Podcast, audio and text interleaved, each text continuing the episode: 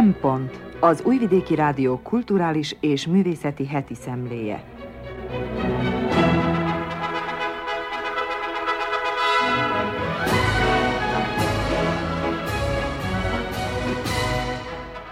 Jó napot kívánok, köszöntöm a Szempont hallgatóit, Madár Anikó vagyok, a mai adás szerkesztője.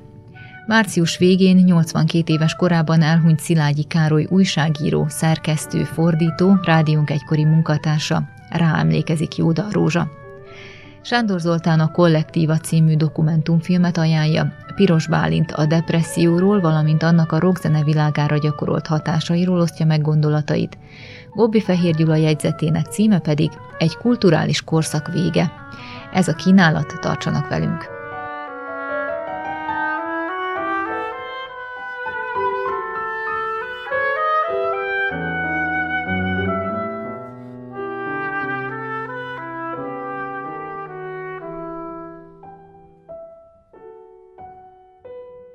Március végén 82 éves korában elhunyt Szilágyi Károly újságíró, szerkesztő, fordító, rádiónk egykori munkatársa.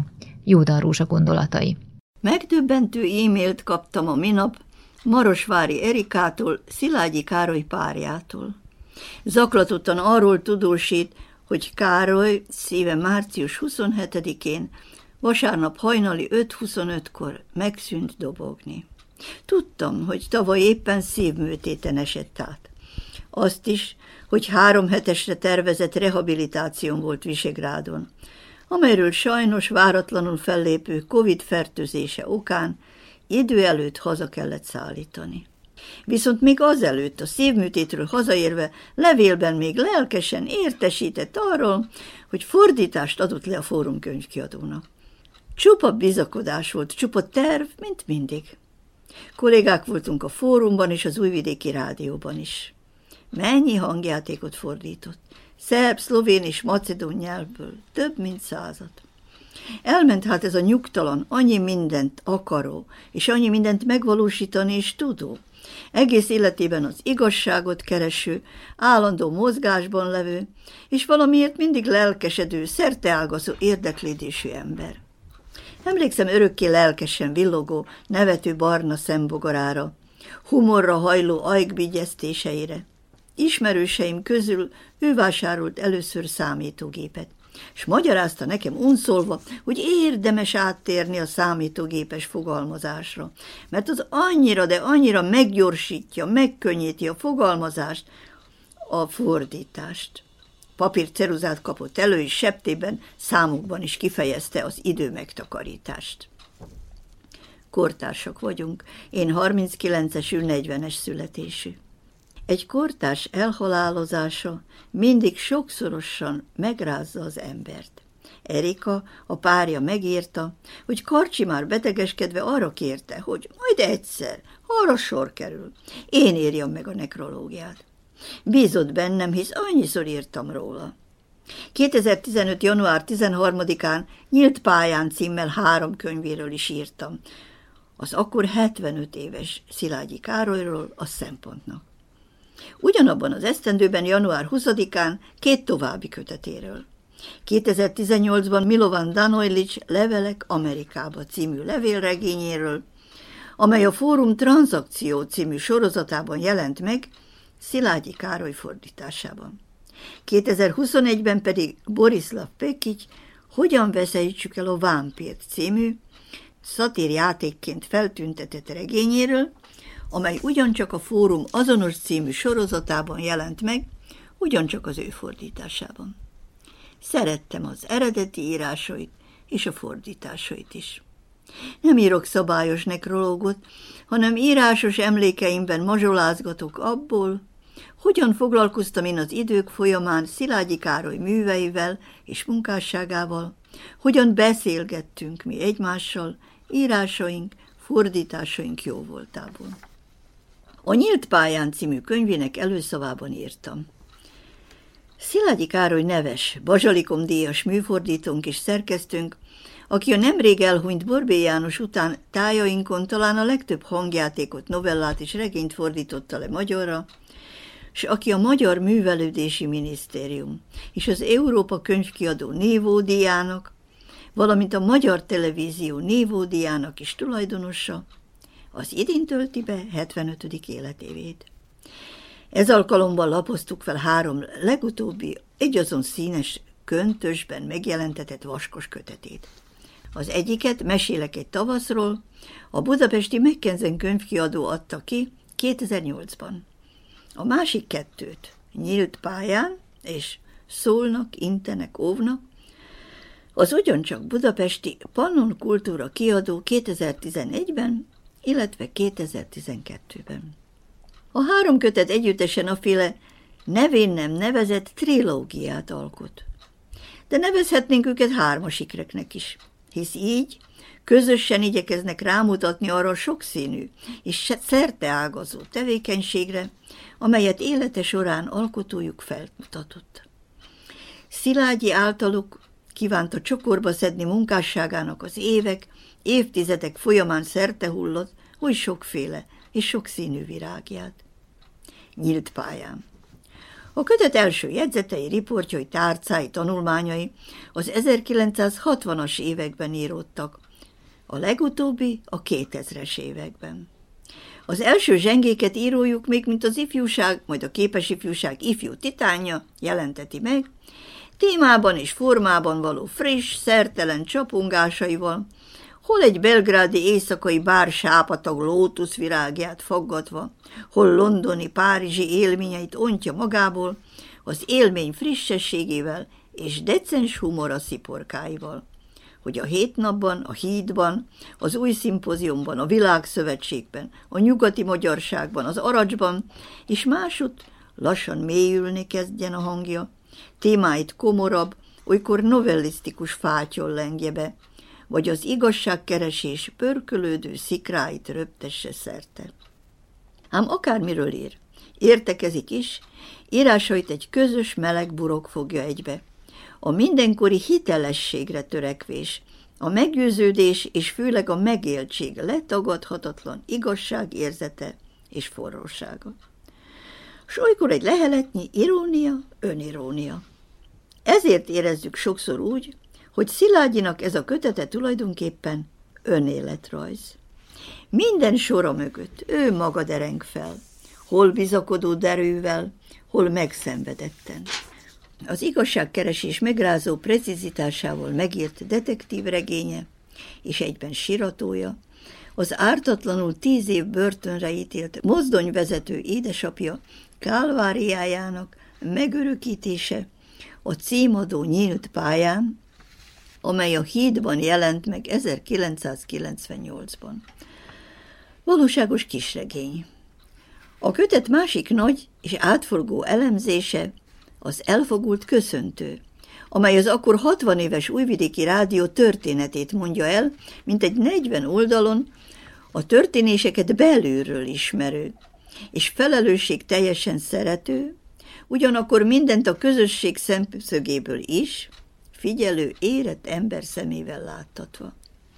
Az első világháborús évek vajdasági lecsapódásait és előzményeiket épp oly vitriolos, kemény sörtéjű ecsettel festi, mint az 1992-ben Magyarországra való áttelepülése óta az anyaországban megtapasztalt visszásságokat. Mesélek egy tavaszról. Fordította és szerkesztette Szilágyi Károly. A testes kötet 11 szlovén, 10 szerb és ugyancsak 10 macedón származású író novelláinak magyar fordítását tartalmazza. Összesen tehát szinte egyenlő arányban 31-et.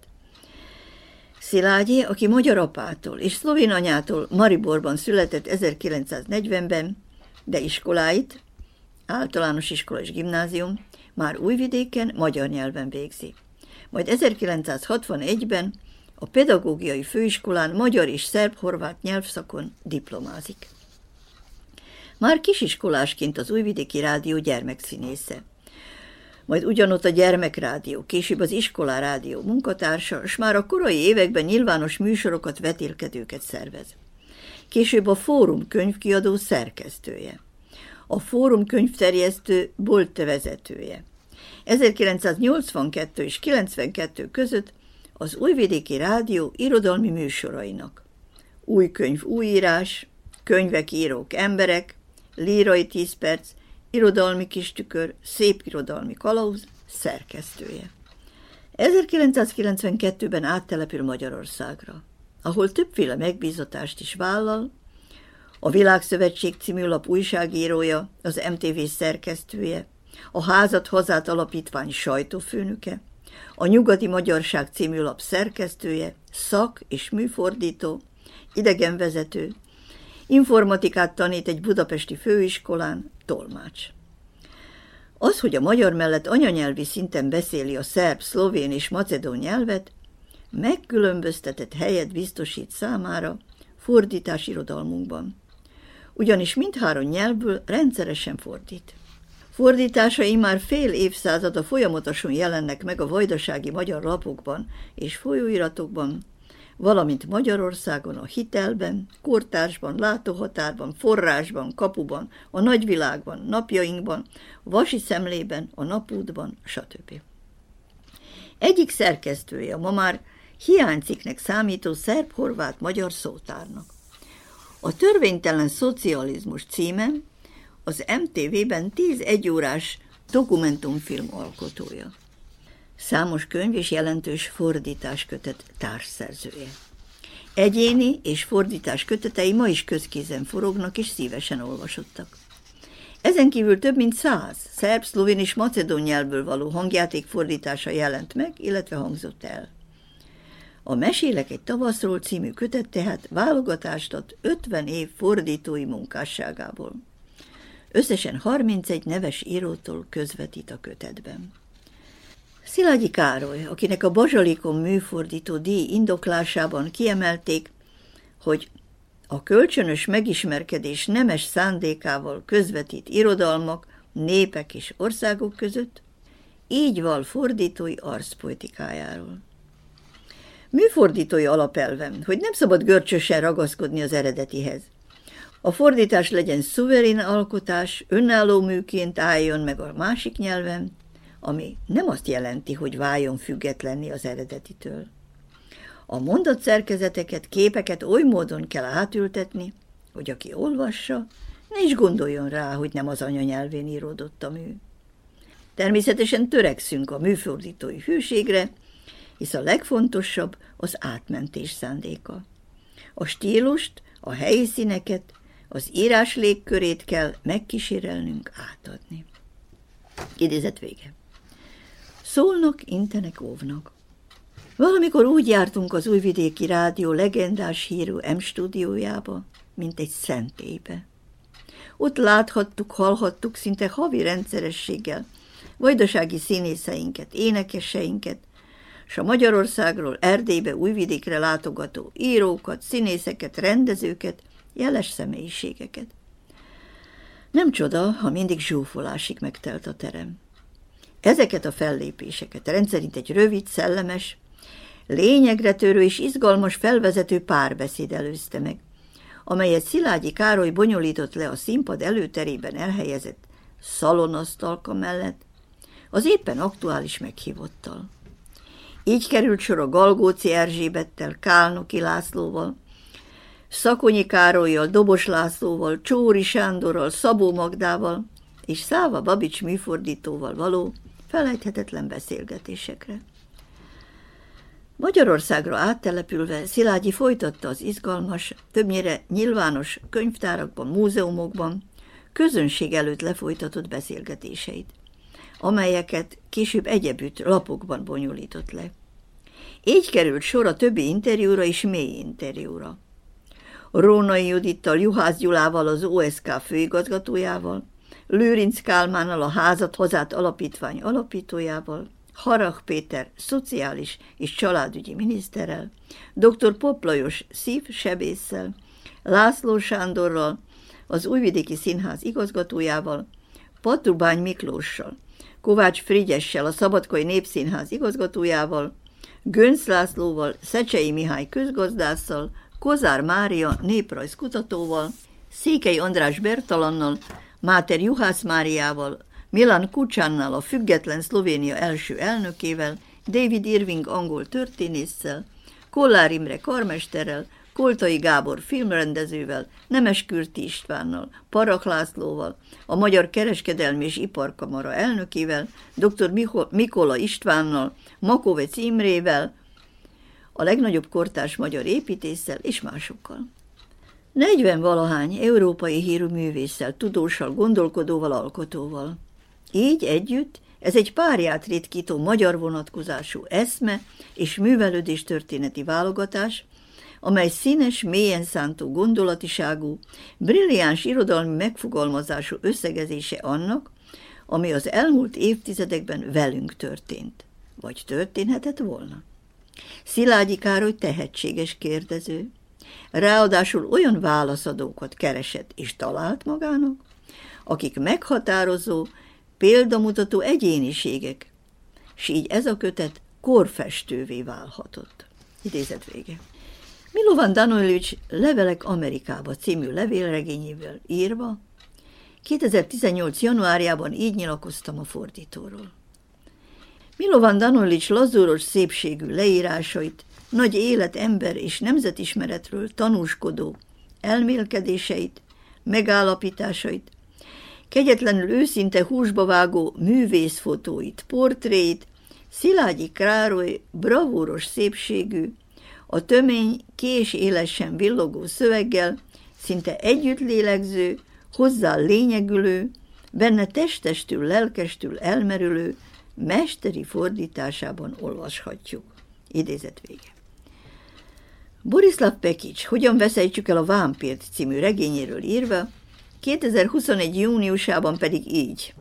Borislav Pekics lenyűgöző, megdöbbentő tartalma ellenére is olvasmányos, hatalmas filozófiai és történelem tudásról, hely és emberismeretről valló, bravúrosan megszerkesztett és bonyolított, a választott témát számtalan szemszögből és módon megközelítő, ízekreszedő, szatirikus humorát a legváratlanabb helyzetekben is felcsillantani képes szatírjátékát, Szilágyi Károly Rutkovszki leveleiben állandóan változó, furcsán összetett és ellentmondásos egyéniségéről, csavaros, olykor el-elkalandozó gondolatmenetéről, lelkitusáiról, látomásairól, lassan széthulló személyiségének töredékességéről és el-elkalandozásairól is hívem, teljes bele és átéléssel tudott fordításában vallani, s a szerzőt a könyv más-más hangvételű részeiben is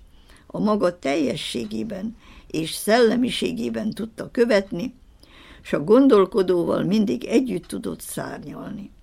Fordítása egyszerre könnyed és alapos. Pótolhatatlan ez a veszteség.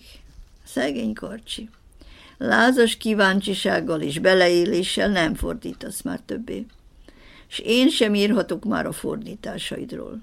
Nem várhatok több jókedvű, bizakodó levelet sem tőled, amelyekben mindig a hazai eseményekről is érdeklődtél, például, hogy mi történt Patócs Lacival.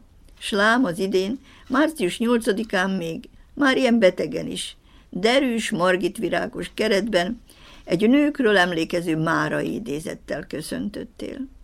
A neked szánt, s a beteg ágyadra tett utolsó elismerésedet, a Kárta 21 Jean Monnet emlékérmet, életmű díjadat, amelyel azokat tüntetik ki, akik sokat tettek a közép-európában élő nemzetek megbéskéléséért, idézet, mivel fordításai és saját művei révén sokat tett azért, hogy nemzetünk jobban megismerje, megértse és meg is szeresse a délszláv népek gondolkodását. Idézet vége. Te ezt a díjadat már csak onnan fentről nézegetheted. Nyugodj békében, te fáradhatatlan, örökmozgó és utolsó leheletedig alkotó.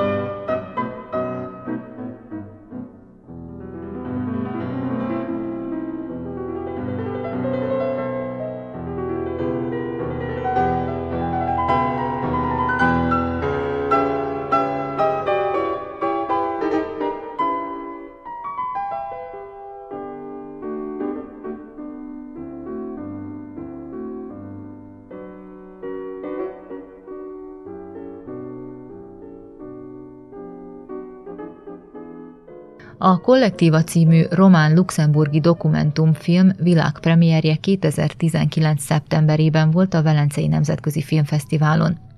Két nappal később sikerrel szerepelt a Torontói Nemzetközi Filmfesztiválon, és még ugyanabban a hónapban elnyerte a legjobb nemzetközi dokumentumfilmek járó aranyszemdíjat a Zürichi Fesztiválon.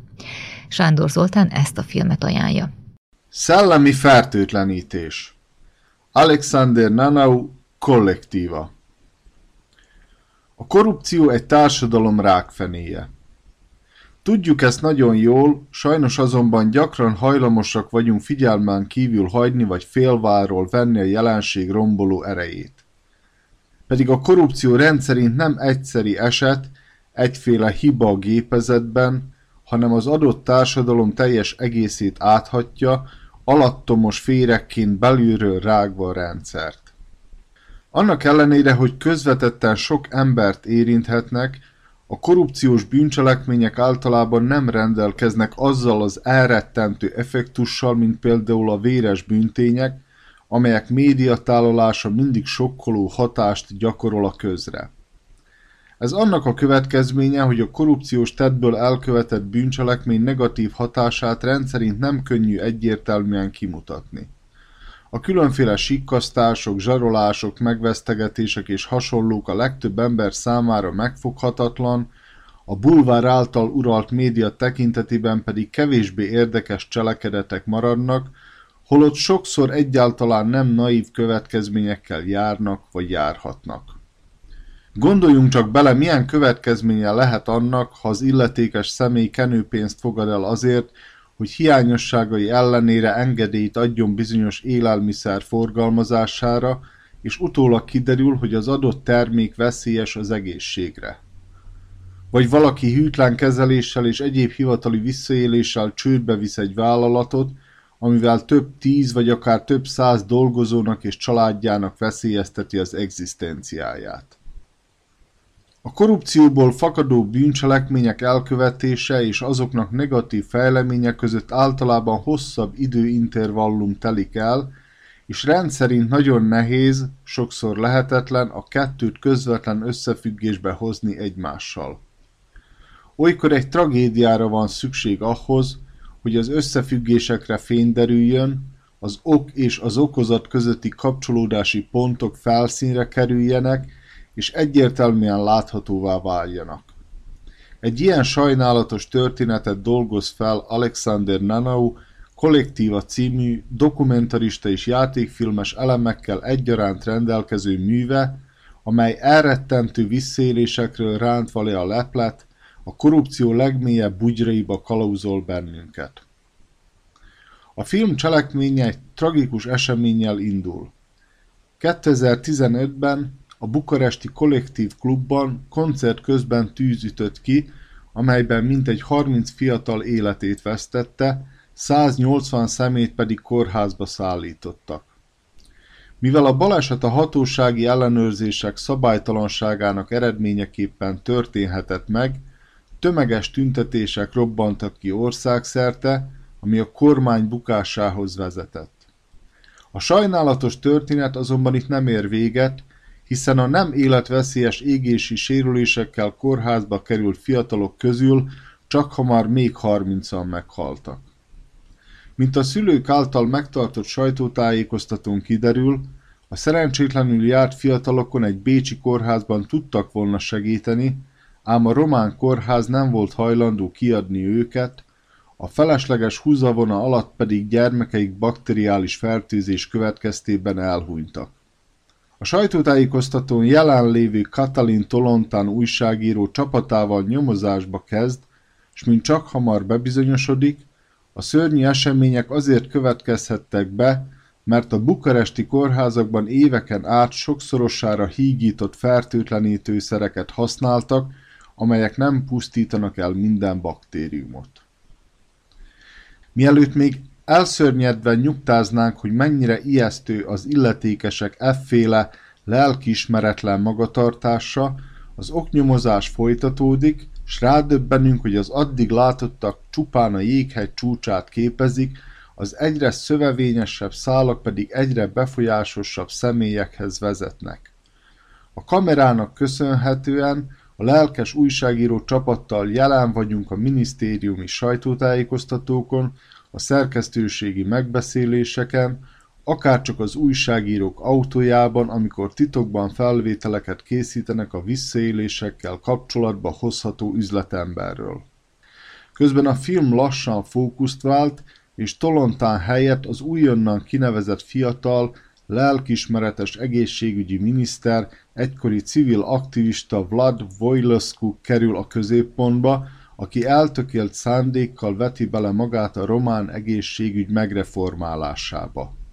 Elsődleges célja az áldatlan állapotok megszüntetése a kórházakban, ám csak hamar rá kell ébrednie, hogy a rendszer olyannyira romlott, hogy összes erőfeszítése ellenére még a rendelkezésére álló hatalmi eszközökkel sem képes felszámolni azt a rengeteg visszaélést, kétes ügyletet és bűncselekményt, ami az egész szakterületet áthatja.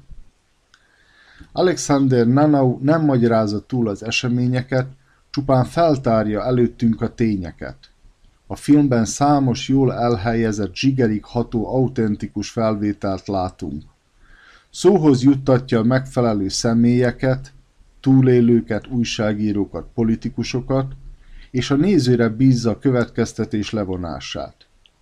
A hamisítatlan politikai thrillerként is működő alkotás hitelessége folytán szemléletesen mutat rá a társadalom rákfenéjeként burjánzó korrupció pusztító hatásaira, miközben leleplező tartalmánál fogva a közvélemény szellemi fertőtlenítését is elvégzi.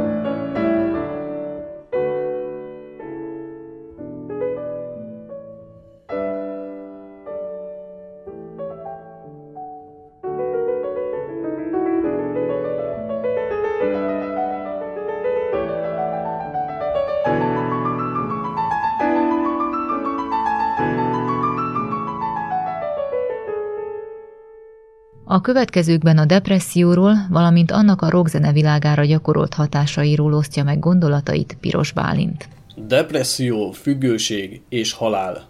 Van kiút. Egy 2015-ös felmérés szerint a depresszió az összlakosság 3%-át érinti. A betegségben szenvedők 2 és 8%-a hal meg öngyilkosság által. Különösen sok zenészt érint ez a betegség. Többségüknél alkohol vagy drogfüggőség és egyéb betegségek alakulnak ki. Vajdaságban a 90-es évek viharos időszakában magas volt az öngyilkosságok száma, ami a 2000-es évekre szerencsére lecsökkent. Ami viszont ijesztő adat, hogy Vajdaság tartományban mindig magasabb volt ez a szám, mint Közép- vagy Dél-Szerbiában. A depresszió nem pusztán azt jelenti, hogy valaki szomorú. Lehangoltsággal jár, valamint megváltozott, önbizalom nélküli lét jellemzi. A beteg elveszti motiváltságát a mindennapi dolgokhoz, olyan tevékenységekhez, amiben korábban örömét lelte. Értéktelennek érzi magát, emiatt megkérdőjelezi saját létét is. Ez a folyamat időszakosan is felléphet, de akár évekig is elhúzódhat. Fontos felismerni az árulkodó jeleket, és elfogadni, hogy a probléma valós. Mielőtt orvoshoz rohannánk, meg lehet próbálni tenni ellene megfelelő napi rutin kialakításával és betartásával, mozgással, társasági életélésével. Persze, ha ezek nem mennek, vagy nem vezetnek pozitív változáshoz, akkor feltétlen fontos szakemberhez fordulni. Segítséget kérni nem szégyen. Sajnos rendkívül sok esetben öntudatlanul fogunk hozzá saját magunk kezeléséhez. Ezekből szoktak kialakulni a különböző függőségek.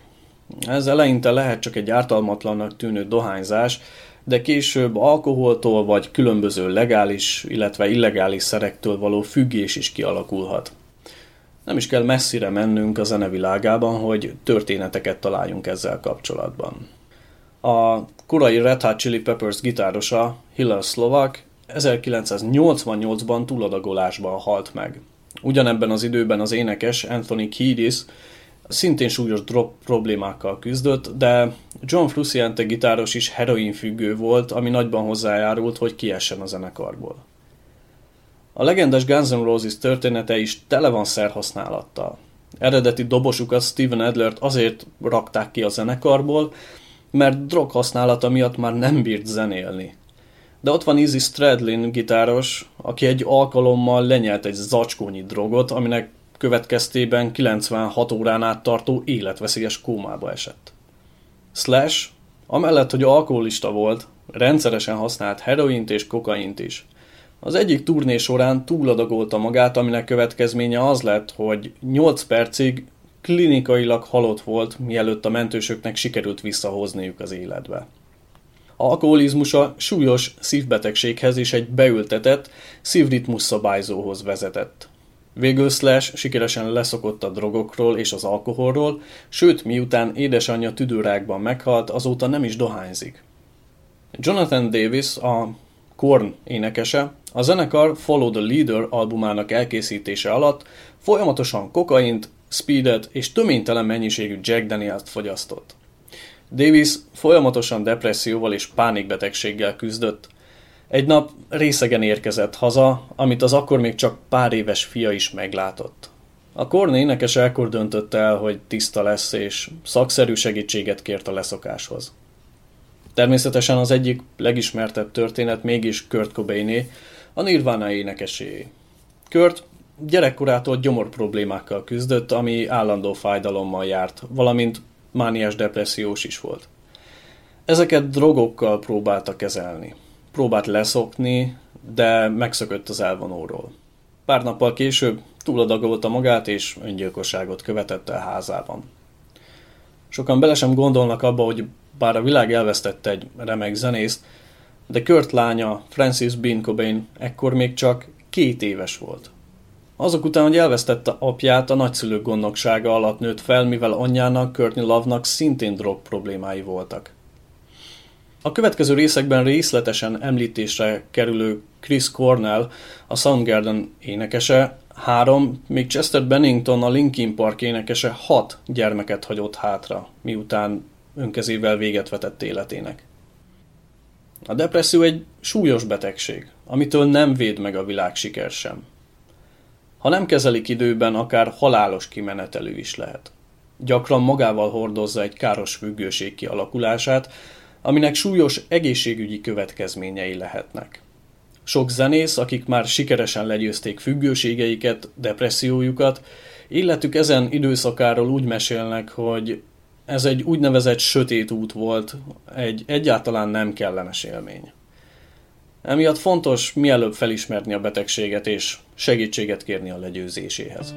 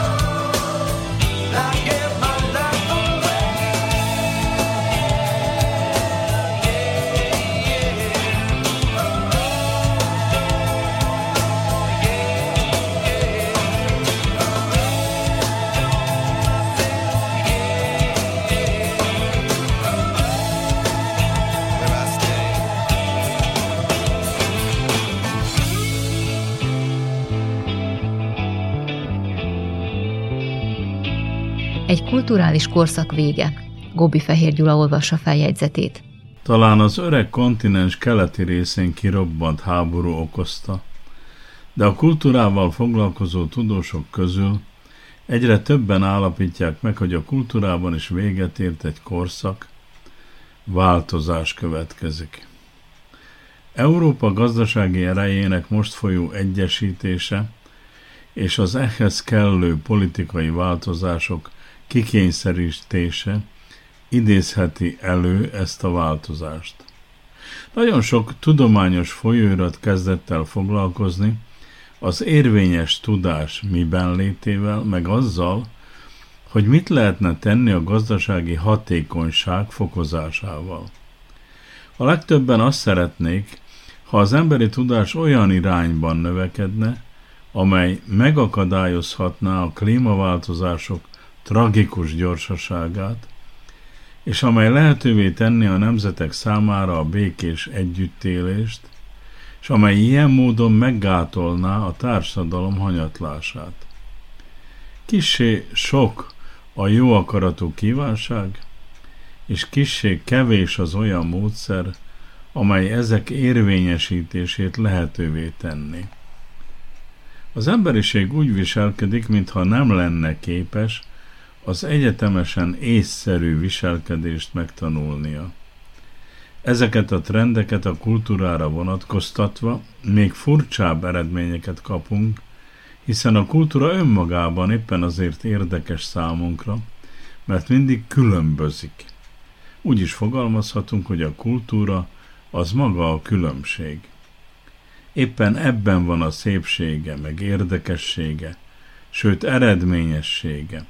Minden nép örül, mikor tudósai megállapítják, hogy az ő kultúrája sajátos, hogy egyedi, meg hogy olyan eredményeket mutat fel, amelyeket egyedül ő és csak is ő, senki más nem volt képes megalkotni. Vagyis abban létezünk, amiben másoktól különbözünk. Abban vagyunk egyediek és önállóak. Persze, ha ez a megállapítás igaz, már pedig a legtöbben erre a következtetésre jutottak, akkor azt is kénytelenek vagyunk megállapítani, hogy ezek a sajátosságok, a megszülető művek, a világ elé adott eredmények mind-mind helyiek. Csak akkor érdekesek, ha másutt meg sem születhettek volna. Éppen attól helyiek, mert olyan tulajdonságokkal bírnak, amelyek másod meg sem teremtek volna. Azt hiszem, legtöbbünk számára kulturális értelemben Európa éppen ezt a csodálatos keveréket, a különbségeknek ezt az érdekes vegyületét, ezt a világ csodálnivaló és bonyolult mintázatát jelentik. Sokan kísérelték meg, hogy erről a sokféleségről térképet rajzoljanak. Sokan akarták ezt valamiképpen rögzíteni. Érdekes könyvek, tanulmányok, megállapítások születtek erről. A legtöbben arra a végkövetkeztetésre jutottak, hogy ezt a szellemi térképet, amelyen mondom elég sokan dolgoznak, az egymástól jelentésen elütő, öntörvényű, de egymástól tanulni képes kultúrák sokféleséget tagolja. Annál érdekesebb ez, mert az is megállapítható, hogy mifelénk Európában a kultúrák nem keverednek, hanem úgy mondhatnák, hogy inkább vegyülnek. Mit jelent ez? Azt jelenti, hogy találkozásukból mindig új minőség keletkezik. Új alkotások, vagyis új minőségek, új csodák születnek. Európa történelmében nagyon sok országhatár volt valamikor. Viszont ha kulturális szempontból vizsgáljuk őket, akkor azt mondhatjuk, hogy a kontinensen sohasem voltak olyan igazi határok. Az országok, fejedelemségek, nemzetek sohasem voltak képesek elzárkózni egymástól. Valamikor persze lassabban terjedtek a hírek, meg a felfedezések, meg a vélemények. Amiképpen a gondolat is terjed. Úgy is fogalmazhatnék, hogy amiképpen az adott körülmények között terjed a gondolat. Voltak, akiknek ez nem tetszett, és mindig voltak, akik kemény választó vonalat húztak volna a népek, meg a nyelvek, meg a kultúrák közé. De ez sohasem járt sikerrel. És éppen a mi nemzedékünk az, amely tanúja lesz az új határok kialakulásának, vagyis teljes megszűnésének, hiszen változik a kontinens napról napra. Valami új van kialakulóban, amelyben mi is beleszólhatunk, ha akarunk, ha van hozzá erőnk, ha vannak céljaink. Azt, hogy egy kulturális korszak végéhez közeledünk, mutatja az értelmiség szerepének, hatáskörének és erejének a változása. Több tudós is arra a következtetésre jutott, hogy a tudást ezentúl nem művelik, hanem használják. Vagyis a tudás az nem más ebben a korszakban, mint információ. Abban a pillanatban, amikor a tudás helyett az információk veszik át a hatalmat, abban a pillanatban nem az értelmiség kezében lesz majd a hatalom, hanem a politikusokéban. Márpedig, ha a politikusok döntenek tudományos kérdésekben is, akkor szerintem eltorzul a világ. Az általuk nem észlelt tények kiesnek a társadalom világképéből. Nincsenek. Ez oda vezet, hogy a hagyományos értelmiségi szerep leértékelődik. Nem a mi államunk az egyetlen, amelyben a legnagyobb hatalom, mármint az ország elnöke, erről az állapotról cikket írt a legismertebb napilapunkban az elit szerepéről. És nem is az egyetlen olyan társadalom a miénk, amelyben a vezető politikusok nem engedik beleszólni az ország ügyeibe a kitiltott elitet. Nem hivatalosan tiltották ki, hanem marginalizálták, félresodorták, véleményét tacsra teszik.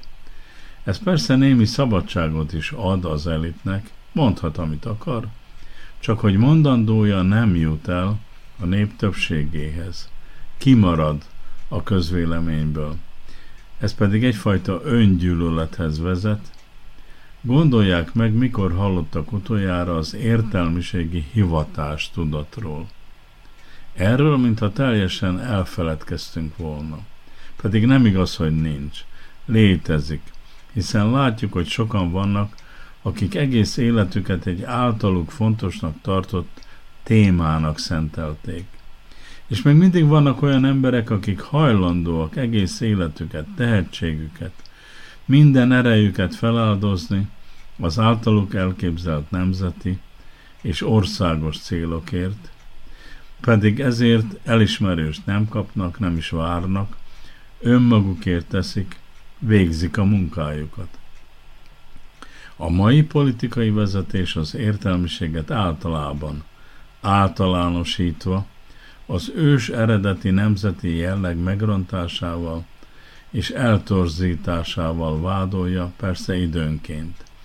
A politika véleménye az, hogy az elit elidegenedett a néptől, a nép érdekeitől, meg az ország céljaitól.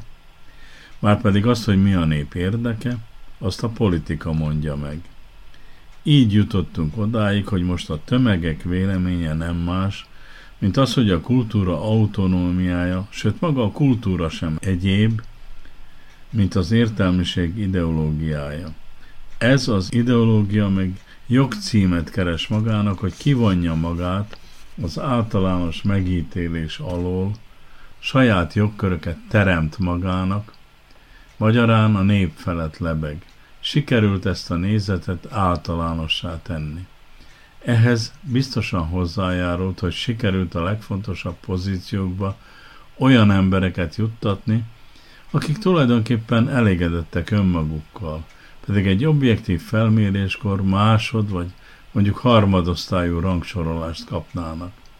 Nézzük meg, kik itt most a médiaguruk, a megmondó emberek, a tanácsadók, a pártkatonák vagy a kulturális menedzserek és ők oktatnak bennünket a helyes viselkedésre, arra, hogy mi a piac, mi az a honszeretet, mi a tolerancia, vagyis miképpen viselkedjünk.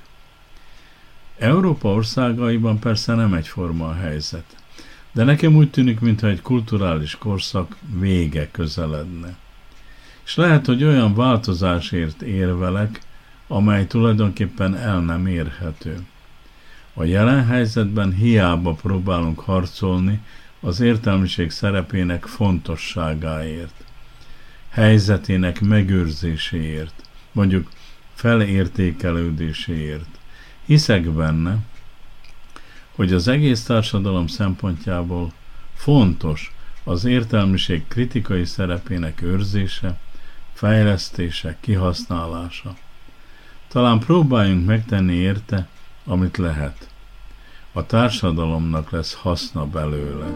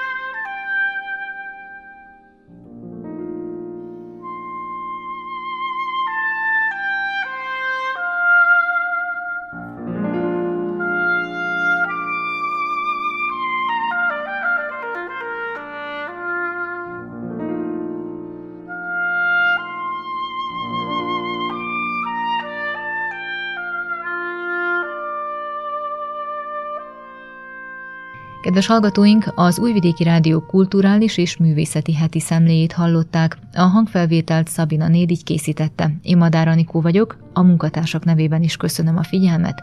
A műsort meghallgathatják az interneten is a www.rtv.rs.hu honlap címen.